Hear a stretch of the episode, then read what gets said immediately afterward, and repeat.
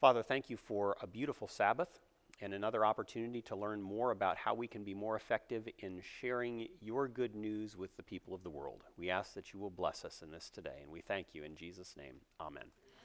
All right, so find yourself a partner.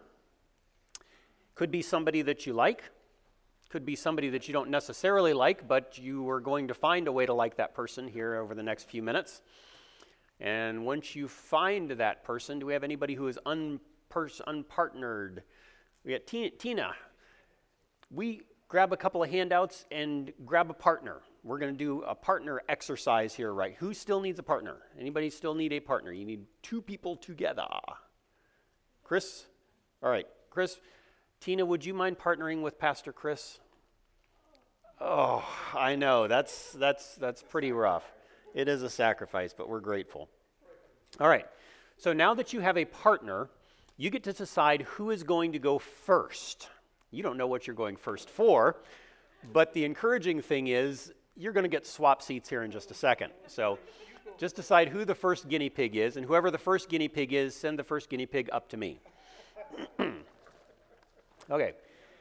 And then you, you who are still seated, you who are still seated are going to close your eyes, but you're going to want to have in your possession the writing utensil, and the blank piece of paper that you were given.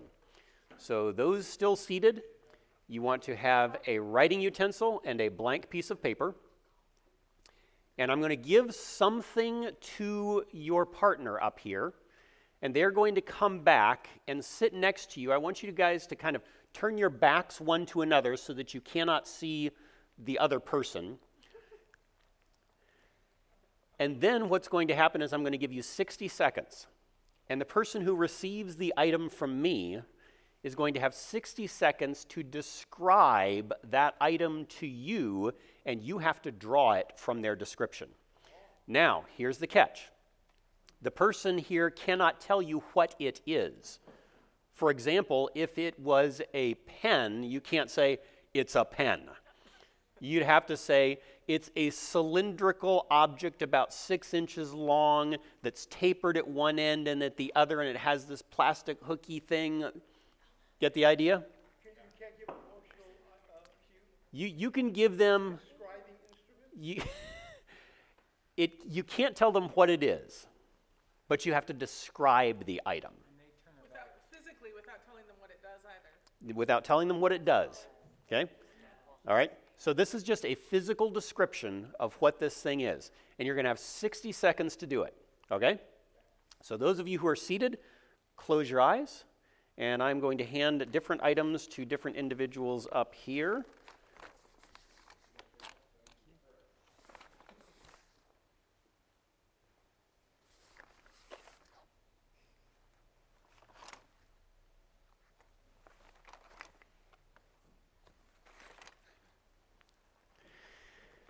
Don't start yet. Don't start yet. I'm going to give you 60 seconds. Hang on. No, well, as long as your partner has their back turned to you and vice versa.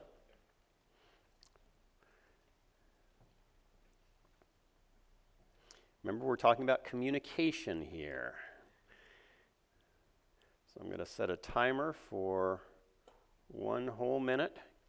When I say go, which I didn't say yet, but when I do, you'll have 60 seconds to describe. You can use colors, shapes, anything that you want along those lines, and uh, do the best you can in 60 seconds, and then let's see how you did.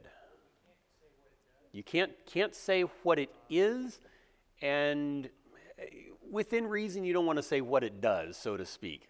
Eh, I'm going to I'm going to give you a little leeway on that one. Okay, ready, set, go.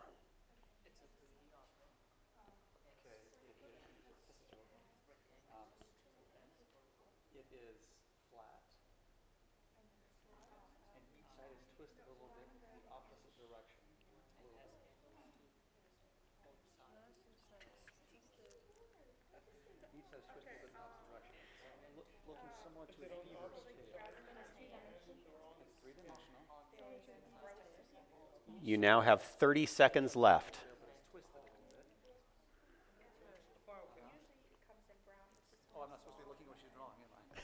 And then at a, in the middle of it, at a perpendicular ninety degrees, there is a 15 seconds.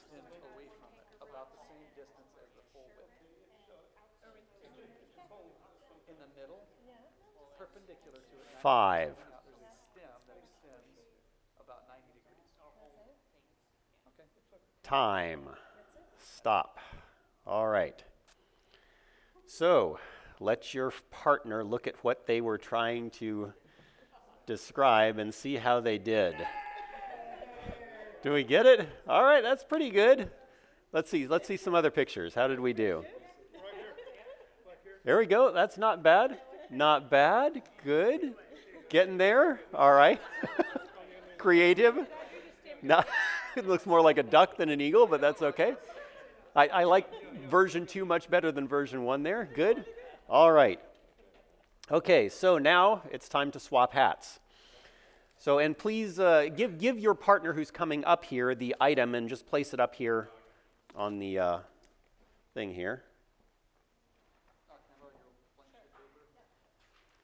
Put it right over there. Okay, so now the seated person can close their eyes once again. Right over here, Edward.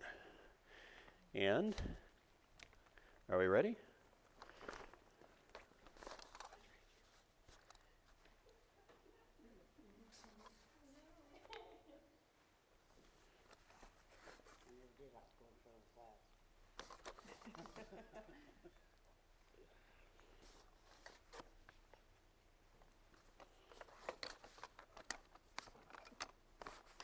Eeny, meeny, miny, mo. There we go. All right, go ahead and head back to your seats.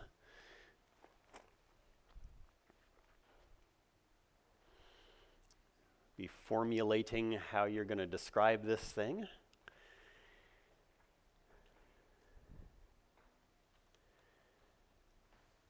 And three, two, one, go.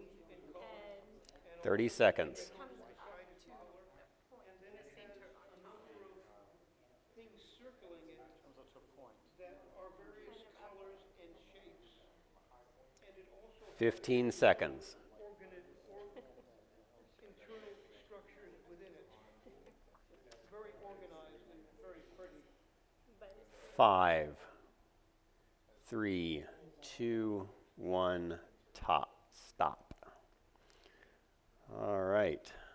Well, look at your other paper and see how you did. How do we do? Oh, all right. That's pretty good. Pretty good. How do we do? Kids, uh, not bad. Not bad. You guys had the birds. I didn't even antici- I didn't plan that, but how'd we do over here? Not so good. How about back here? That, getting there, getting there. All right. We're still working on it over here, evidently. we're gonna we're gonna tidy it up a little bit. Yeah. All right. Good. Okay. Go ahead and bring your your items back up here if you would, and you can put them in this bag. And let's talk for just a minute about, uh, about what we thought about that exercise in communication. I, I gotta figure out what that is. Is it for This is a, a staple puller. Oh. Yep. You're used to seeing the like alligator looking things. You, you, you probably could, you know. But yeah, this is a, a staple puller. Okay, so did you find that easy or not so easy? Very difficult. Very difficult? Very easy. Very easy? kind of. Part of it's going to depend on how well your partner described the item in terms that you could understand. Did a nice job. Good.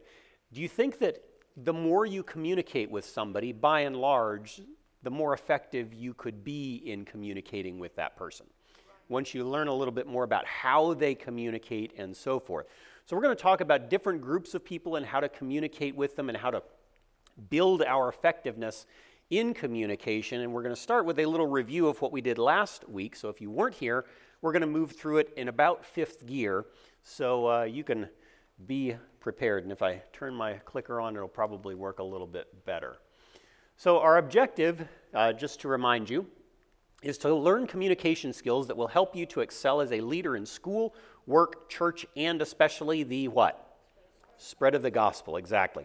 So we're going to examine the Bible, the spirit of prophecy, history, and contemporary authors in leadership and communication. Last week we began by looking at the Great Commission. Jesus has given this to us because it's what we are here for. We are here to share the gospel with all the world. We defined what a disciple is. The Great, uh, the Great Commission says, Go therefore and make disciples of all the nations. That's the, the better translation than what the King James gives. But what is a disciple? Can anybody remember what a disciple is? It's kind of a two part definition. Remember what it was? A follower and a a teacher. Yeah, essentially a teacher. So it's one, one who subscribes to the teachings of a master and assists in spreading them. So a disciple actively spreads the teachings of their master. It's part of the definition of a, of a disciple. And that's why Jesus calls us to make disciples. Some great communicators, communi- great communicators, great communicators in the Bible were Moses, Nehemiah, Jesus, and of course there were many others. These were just a few that we looked at. And we looked at one uh, communication theory. This one happens to have been uh, put forth by an individual by the name of Shannon uh, talking about how we communicate with others. We start with the sender. They have a message that they want to send. Often it's verbal, sometimes it's uh, through uh, writing. It could be a variety of different ways. Uh, it could be through music. They send that message, they encode it, try to figure out how to get it across to the other person. They find a channel through which it can be shared. Again, that's often verbal, but not always. Send it through, and then the person, the receiver over here, has to decode it and try to understand what the person means. But somewhere in the middle, they're going to necessarily run into what? Noise, confusion, something that's going to uh, that threatens to make that message misunderstood. But once they receive that message, whether they have received it correctly or incorrectly, there's a high likelihood that they're going to want to respond to the person who initially spoke to them. So they then have to encode the message, their return message, send it back through the other side. They have to decode it. But again, we run into what? noise. So the more we can decrease the noise, the easier it is to get those messages effectively through. And we looked at some fundamental techniques in handling people in communication. Uh, this was from Dale Carnegie's book, How to Win Friends and Influence People. And we found that many of the things, the principles that he shares in that book, we found a lot of support for in the Bible. So it kind of goes back and forth across. Don't criticize, condemn, or what? or complain. Give honest and sincere appreciation. When you're communicating with somebody, when you want to win friends, influence people, share the gospel, give sincere appreciation. Arouse in the other person an eager what? Want. They need to want what it is that you have to share. And this is especially important when it comes to the gospel. You don't want to be chasing them, trying to throw the gospel at them. You want them coming to you and asking, Can you tell me more about this Jesus? What does he mean to you? Why is he so important to you? So if they can want that, it makes it a whole lot easier. Six ways to make people like you. I'm not so sure I love the word make there, but that's the word that he uses, so we'll go ahead and keep it the way he did. Become genuinely interested in who? In other people. Now, you and I, being the fallen human beings that we happen to be, we tend to have a very significant interest in who? us, ourselves. We like ourselves, or we don't, but at least we have a, a great deal of interest in ourselves. We need to become genuinely interested in other people. Number two is to smile. Smiling helps a lot. Number three, remember that a person's name is to that person the sweetest and most important sound in any language. Number four, be a good listener. Encourage others to talk about themselves. Some people need very little encouragement to talk about themselves, some need a little bit more, but if you can get a person talking about themselves, they often become a little bit more open. They open themselves up and you get to learn a lot more about them. Then the key is to listen. Number five, talk in terms of the other person's interests. It kind of goes with number four. Number six, make the other person feel important and do it how? Sincerely. They need to sincerely feel important. How, do, how to win people to your way of thinking, and again, uh, the assumption here, and I think it's an appropriate one, is we're trying to get people to, to think the way Jesus would. So we're trying to share the gospel through our word, through our actions. How do we do that? The only way to get the best of an argument is to do what? Right there, avoid it. Very rarely will you get far if you are arguing with somebody. You know, a lot of times you can win the argument, but you're going to end up, they say you can win the battle but lose the war. So arguments very rarely yield positive fruit, uh, especially ones that are incredibly intellectual. Now, again, it's not important to, it's important not to just dumb things down and go for emotional uh, spread of the gospel. But if you're just arguing up here, it doesn't get very far. Show respect for the other person's opinions and never say, you're what? You're wrong. If you are wrong, admit it quickly and emphatically. Begin in a friendly way. Number five, get the other person saying what two words? Yes, yes. The more you can get them saying yes, the easier it is for them to continue moving in a positive way with you. Get them saying yes, yes immediately. Number six, let the other person do a great deal of the talking. And again, we kind of refreshed our minds on that uh, by noting the fact that God has given to each person two ears and one mouth, right? So use your ears twice as much as you use your mouth, at the very least. Let the other person do a great deal of the talking. And again, you learn a lot about a person and how they think by listening to what they have to say. That will open doors to how you can reach them more effectively. Number seven, let the other person feel that the idea is his or hers. This is a very effective tool for teachers to use. If you want your students to learn something, don't just tell them what it is, let them figure it out and come to the conclusion themselves, then they own it. That's especially helpful when you're sharing the gospel, because instead of just telling somebody, here's what the Sabbath is or here's what happens when you die, if you can lead them through a Bible study and all of a sudden it clicks and they say, wait a minute, I see that, then it belongs to them and it's not something that you gave them. They own it themselves. So let the other person feel that the idea is his or hers. Number eight, try honestly to see things from the other person's point of view. Uh, I think we refreshed this again last week. Uh, you never know what another person, where, where another person is coming from until you have done what? Walked a mile in their shoes. So see where they're coming from, and their perspective may make a whole lot more sense to you. Number nine, be sympathetic with the other person's ideas and desires. Number 10, appeal to the nobler motives. Number 11, dramatize your ideas. Don't make them be boring. And number 12, throw down a challenge. Sometimes that's helpful. Some people are always up for a challenge. And I, I made mention of the fact that whenever I preach on the Sabbath, I always tell people if you can find a Bible passage anywhere in the New Testament that either says that Sunday, the first day of the week, is God's holy day, or that He ever changed it from Saturday to Sunday, I'll give you thousand dollars. You get people perk up, man. They're like, "Ooh, I can take home thousand dollars." Yeah, you can. All you got to do is come up with one text. It, it could well be. it could well be. I've been doing it for 20 years now. Uh, shh, we would never do such a thing. Tell each other's trade secrets. But no, for, but a lot of people will go and they'll look. If they've got incentive, throw down a challenge. It's helpful. We also looked at how we can be a leader, how to change people without giving offense or arousing resentment. And again, we're just moving through this very quickly. This is review from last week, and uh, I will get you a, a study guide um, somehow if you missed it from last week.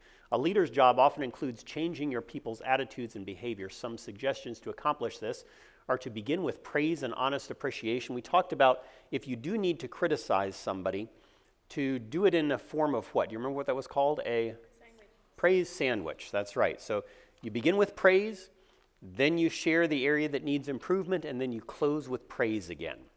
So that, that criticism, if you will, is sandwiched within praise, and it makes a, a bitter pill to swallow at least a little easier to swallow. So it's not a bad idea.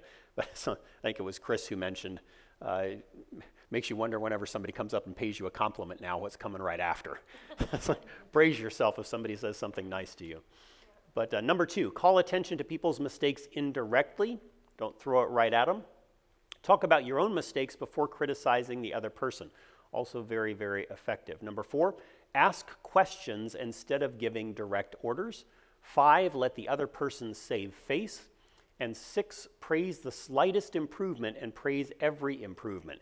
Be hearty in your approbation and lavish in your praise. Number seven, give the other person a fine reputation to live up to. Eight, use what? Encouragement. Make the fault seem easy to correct. Number nine, make the other person happy about doing the thing that you suggest. So that's our review from last week if you didn't happen to make it. Now, your homework for last week, do you remember what your homework was for last week? Anybody remember? To find somebody and use some of these principles as you're interacting with them. Now, I'm not going to ask you for a show of hands how many of you did your homework, but for those of you who did do your homework and had some interaction with somebody and you tried one or two of these principles with them, what did you find happened? I'll let somebody share something. Anybody have something to share about what experience they had when they used any of these principles with someone this week? Anybody find anything?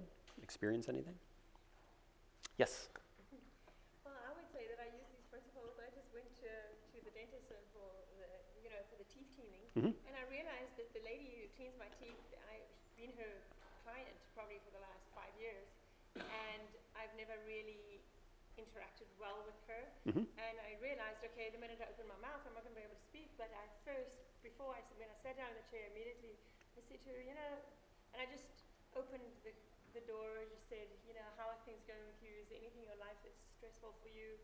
And, Good. You know, and how's your relationship with your, your children, your sons? And, and then the whole rest of the time, she was sharing with me, and, and you know, I was just like encouraging her and Good. and all of that. And um, at the end, she just thanked me so much.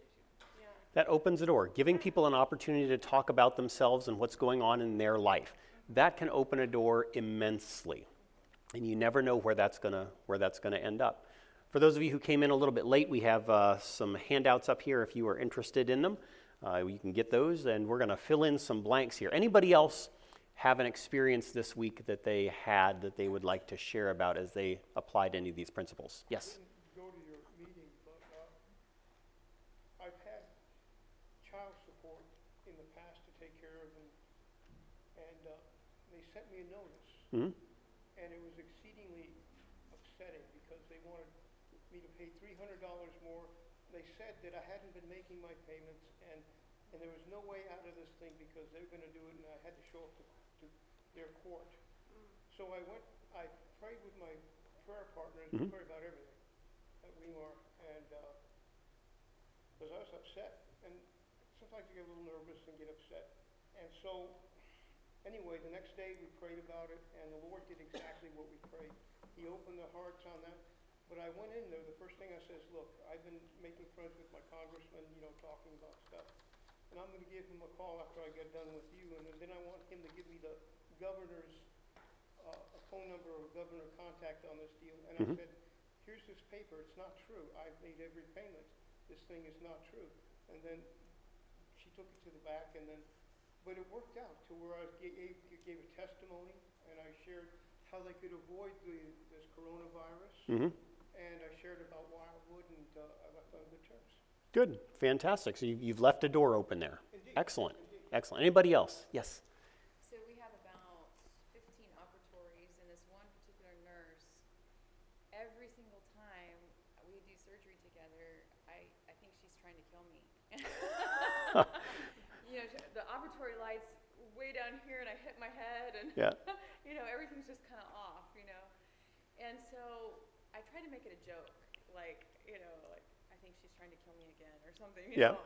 And um, during the week, we work together in clinic too sometimes. And and one day she she st- she just cold cold stopped right in front of me, and I almost plowed into her. And I'm like, now we're gonna be going back and forth trying to kill each other here. if we don't watch it, you know. But you know, all these little things she's really sincerely now trying to be aware, whereas before I don't think so. Right. You know, I think she just was not paying attention and just kind of, but now I think because we've made it such a joke, you know, I think it's been helpful to just, So you're able to talk about uncomfortable subjects in a more comfortable way because it's you've kind of made light of it, yeah. as it were. Good, excellent. So all these are good communication skills that you can use to to bridge gaps with other people. You know, George Bernard Shaw said something rather interesting, and you can begin filling in blanks at this point on your uh, on your handout. He said this. The single biggest problem in communication is the illusion that it has taken place. You know, a lot of times we think that we have communicated with the other person, but we really haven't. They don't get it because we didn't do a good job. There was noise in the way somewhere. And so, the more we can do to decrease that noise and get the correct message across, the more effective it's going to be. Ellen White said in Counsels on Stewardship, page 115 Speech is a talent. Of all the gifts bestowed on the human family, None should be more appreciated than the gift of speech. It is to be used to declare God's wisdom and wondrous love. Thus, the treasures of His grace and wisdom are to be communicated. So, we can use speech. Now, of course, she's speaking specifically of, of verbal speech here, but again, we speak in many ways. Today, it's often by text, or it's by an email, or it could be a, a voice message that we're leaving for somebody. Lots of different ways that we, we communicate, but ultimately our goal is to share God's grace and wisdom with the other person. There are several different leadership styles. We're talking about specifically communication from a, from a leadership perspective here. Uh, we're all leaders in some way, shape, or form or another. It could be that we are leading our children. It could be that we are leading people in our workplace. It could be that we are in a leadership position in the church. But there are several different leadership styles that people often take, and we're going to run through each of them. The first one is transformational. Number one is transformational. Number two is transactional.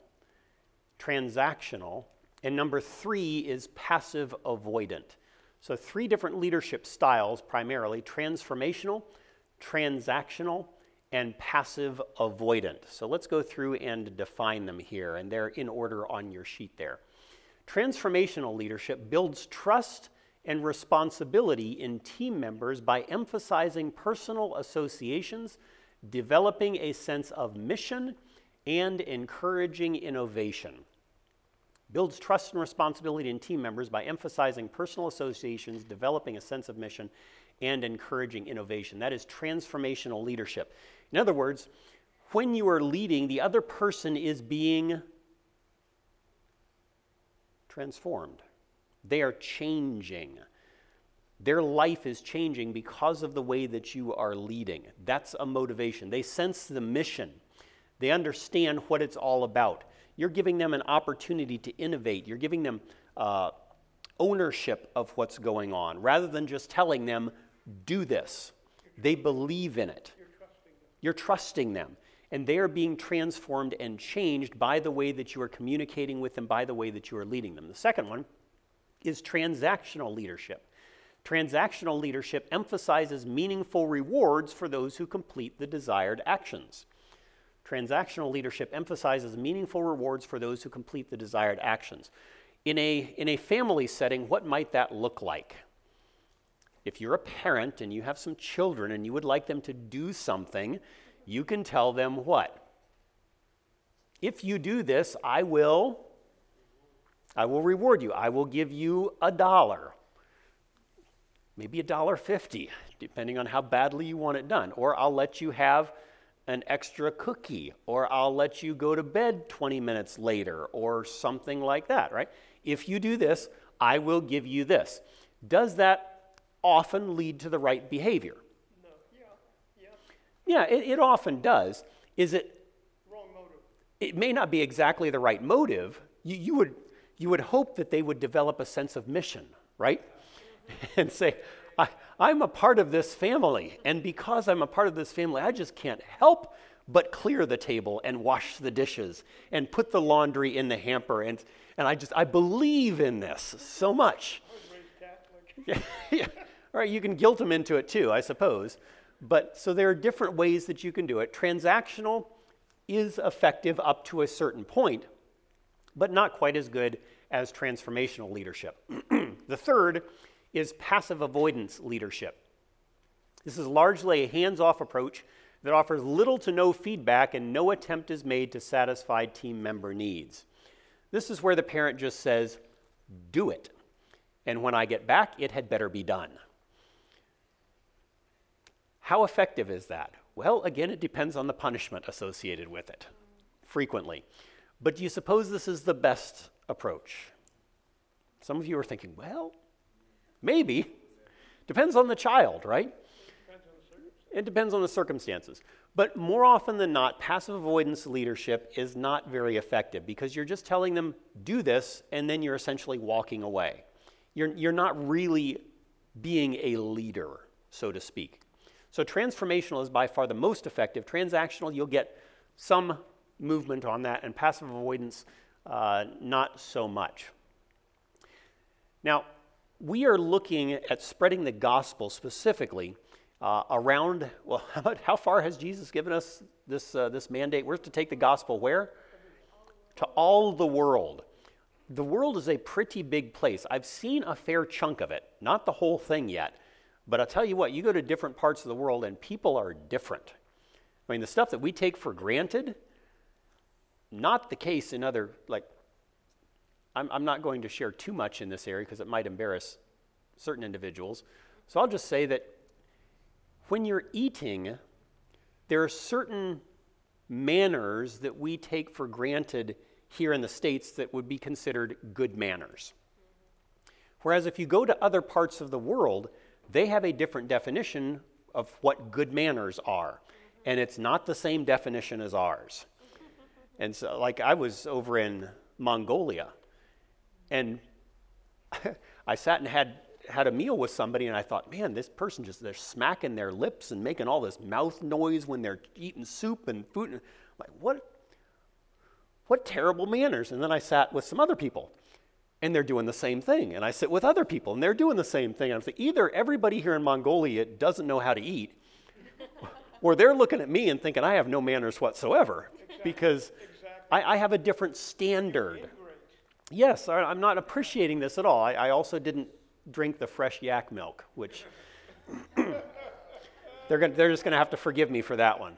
But, uh, but anyway, we are working with a very diverse group of people around the world that we need to take the gospel to. And the Adventist church, if you haven't noticed already, tends to be a rather diverse group in and of itself. We have different cultures, different backgrounds, different ethnicities, different uh, social classes, different incomes. We got students, we've got professionals, we got, we got the gamut. And in order to work with such a wide range of people, we've got to develop some communication skills, some leadership skills that are going to reach people regardless of where they are. So, inclusivity involves making people feel three things included, valued, and heard. Inclusivity involves making people feel included, valued, and heard. And this stretches across the boundaries of differences, of culture, and so forth. If people feel that they are being included in something rather than just dictated to, if they feel valued, like they matter, and if they feel that they are being heard, like you're listening to them, regardless of who you're working with, that's going to go a long, long way. Inclusivity is especially important in the Seventh day Adventist Church. Why? We kind of just alluded to that, but why is that so important? Especially in the Seventh day Adventist Church. We have a diversity of people coming in from all over. We do. We, we have a very diverse group of people because we are a worldwide church with a worldwide mission to reach every nation, kindred, tongue, and people. That's everybody. So, some things that we may, some ways that we may communicate here in the U.S is not going to reach somebody real well over in, say, Tanzania or something like that. But we need to find principles that will work across all of them. Peter Drucker once said the most important thing in communication is hearing what isn't said. Hearing what isn't said. So you, often you have to listen between the lines or read between the lines to see what a person is thinking. Uh, I know this is especially important when I happen to be speaking or preaching. I'll be heading in one direction with the sermon and look out at people, and if people are just kind of got their eyebrow raised or they're not really sure what's going on, okay, Eric, I gotta, I gotta backpedal. You go back three steps and let's start over and try this differently because there's not a connection being made. So, the most important thing in communication is hearing what isn't said. Watching people's nonverbal reactions is very, very helpful. I was in Bulgaria, and again, this is where people are a little bit different. Bulgaria is not where people are different, but it's an illustration of how people are different in different places. Uh, in Bulgaria, if you are in agreement with something, you go like this. And so I'm up there preaching, and I've got a whole congregation of people going. I'm thinking, wow, I am not connecting at all with this group. When in reality, I'm connecting fantastically with them. I just don't realize that. Just, they're just going like this the whole sermon. I'm like, what am I doing wrong? It's, it's noise. It's a lot of noise, is what's going on. It's getting in there. In my mind, I'm misunderstanding them. So when we're communicating with people, we have to try to figure out where that noise is and how to decrease it as much as possible so that we can get across what needs to be uh, gotten across. Now, what you see up on the screen here and in your, uh, in your handouts is another learning theory. This is called the social learning theory or another communication theory. Uh, basically, you have three different areas that can either make the communication more effective or can cause it to break down. And I know some of you are going, that's really, really small. So I'm going to read it here to you from the screen. Up at the top of the triangle, the triangle says determines human behavior. At the top, cognitive factors, also called personal factors, involve knowledge, expectations, and attitudes. Over here on the bottom right, we have behavioral factors, which include skills, practice, and self efficiency. And over on the left hand side, environmental factors, which include social norms, access to in community, and influence on, influence on others or the ability to change their own environment. So, as we're looking at changing people's behavior, trying to communicate with them, we have to take all of this into consideration because it's going to affect how affect, it's going to affect how effective our communication is or isn't. One acronym that has been uh, developed for this, for involving inclusivity or how to make things more inclusive is to remember the acronym EACH. E A C H. EACH stands for empowerment, accountability, courage, and humility. So you're wanting to empower people, give a, an opportunity for them to be uh, accountable, give them an opportunity to be courageous, and also uh, to, to exhibit humility. You want to exhibit humility as well. Now, ultimately, to share the gospel, or to be more effective in leading your family or at work. It kind of works across all the different realms. Delegation is important. Delegation of tasks from leaders to followers, or as we're speaking here specifically, uh, disciples, this would be in a spiritual nature. Tabak and Lebron, I gave you a, uh, some suggested reading down there at the bottom. In an interesting paper, wrote this. They said if a leader perceives the follower as competent and motivated, then she or he will be more likely to delegate tasks provide opportunities for participation, share more information, and assign high responsibility and high visibility tasks. As sharers of the gospel, we need to feel confident, comfortable that we can empower other people to do it too. Uh, we employ, uh, maybe that's not the right word, we engage the services of a lot of Bible workers uh, with or through It Is Written. A Bible worker's job is not just to give Bible studies. I mean, they can do that, they should do that. If they're not giving Bible studies, there's a problem there. But more than that, their responsibility is to train the church members how to give Bible studies. If they're just giving Bible studies themselves, they're being pretty ineffective. If we're just doing it ourselves, we're being pretty ineffective. Jesus didn't go didn't say go and do it yourself. He said go and what? Make disciples. So you're teaching somebody else what it is, and then you're teaching them, training them how to do it. Teaching the teachers to teach, exactly.